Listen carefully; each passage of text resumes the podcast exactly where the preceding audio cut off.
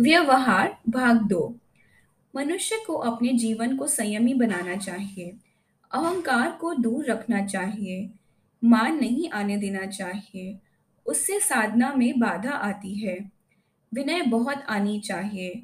मान को विनय से और क्रोध को प्रीति से जीता जा सकता है। मान और क्रोध को जीतने का और कोई उपाय नहीं है। जब तक विनय, प्रीति और सेवा नहीं, तब तक साधना चलती नहीं। उसमें वे बाधक हो जाते हैं। अतः क्रोध को, प्रीति से, मान अहंकार को विनय और सेवा से जीतना चाहिए। सेवा घर का श्रृंगार और सत्संग की शोभा है। बड़ा वही जो बड़ा सेवक हो। जो सेवक होगा, वही निरभिमानी होगा। गोस्वामी जी में भक्ति और सेवा भाव श्री राम के जीवन से आए।